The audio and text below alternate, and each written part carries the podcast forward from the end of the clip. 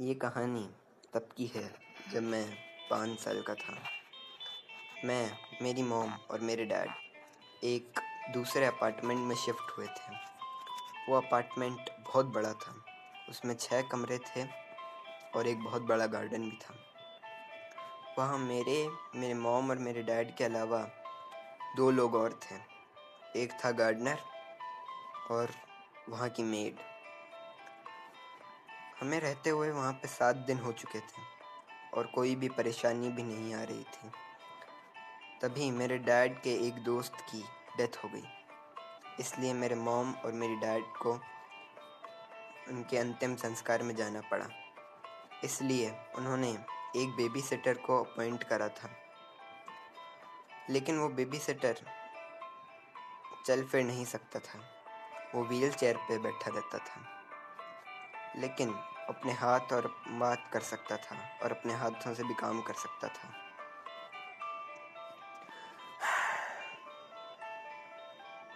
मुझे नहीं मालूम था कि वो बेबी सिटर की वजह से क्या क्या होने वाला है।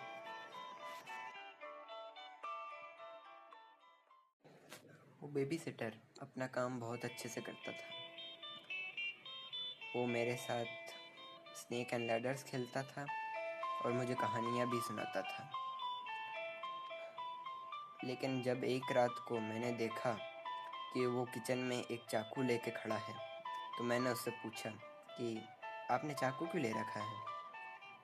तो उसने कहा कि, कोई बात नहीं बच्चा, मैंने सिर्फ़ सब्ज़ी काट रहा था। इस बात पे ज़्यादा ध्यान ना देते हुए मैं सोने चला गया। और जब मैं कल सुबह उठा तब मैंने एक लेटर देखा।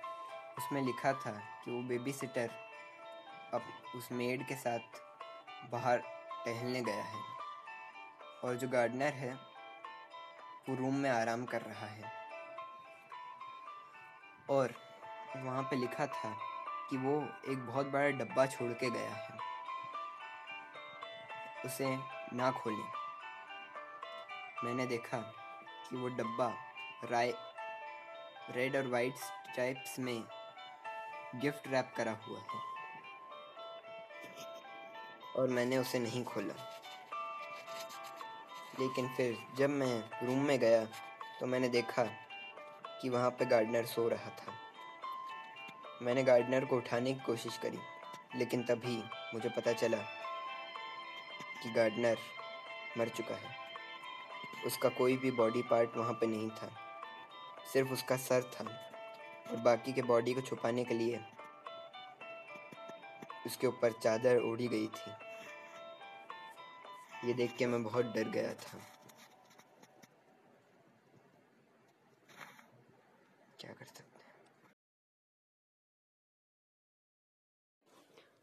मैं उस गार्डनर को देख के बहुत डर गया था और फिर मैंने वो डब्बा खोल के देखा। जिसको उसने खोलने से मना करा था। मैंने देखा कि उस गार्डनर के हाथ, पाँव और बाकी का शरीर उस डब्बे के अंदर पड़ा हुआ है। लेकिन वो गार्डनर का अकेला नहीं था।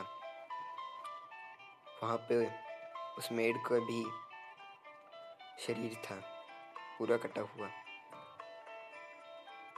फिर मेरे को याद आया कि उसने लिखा था कि वो मेड के साथ बाहर टहलने गया है। लेकिन अगर मेड मर चुकी है तो कैसे?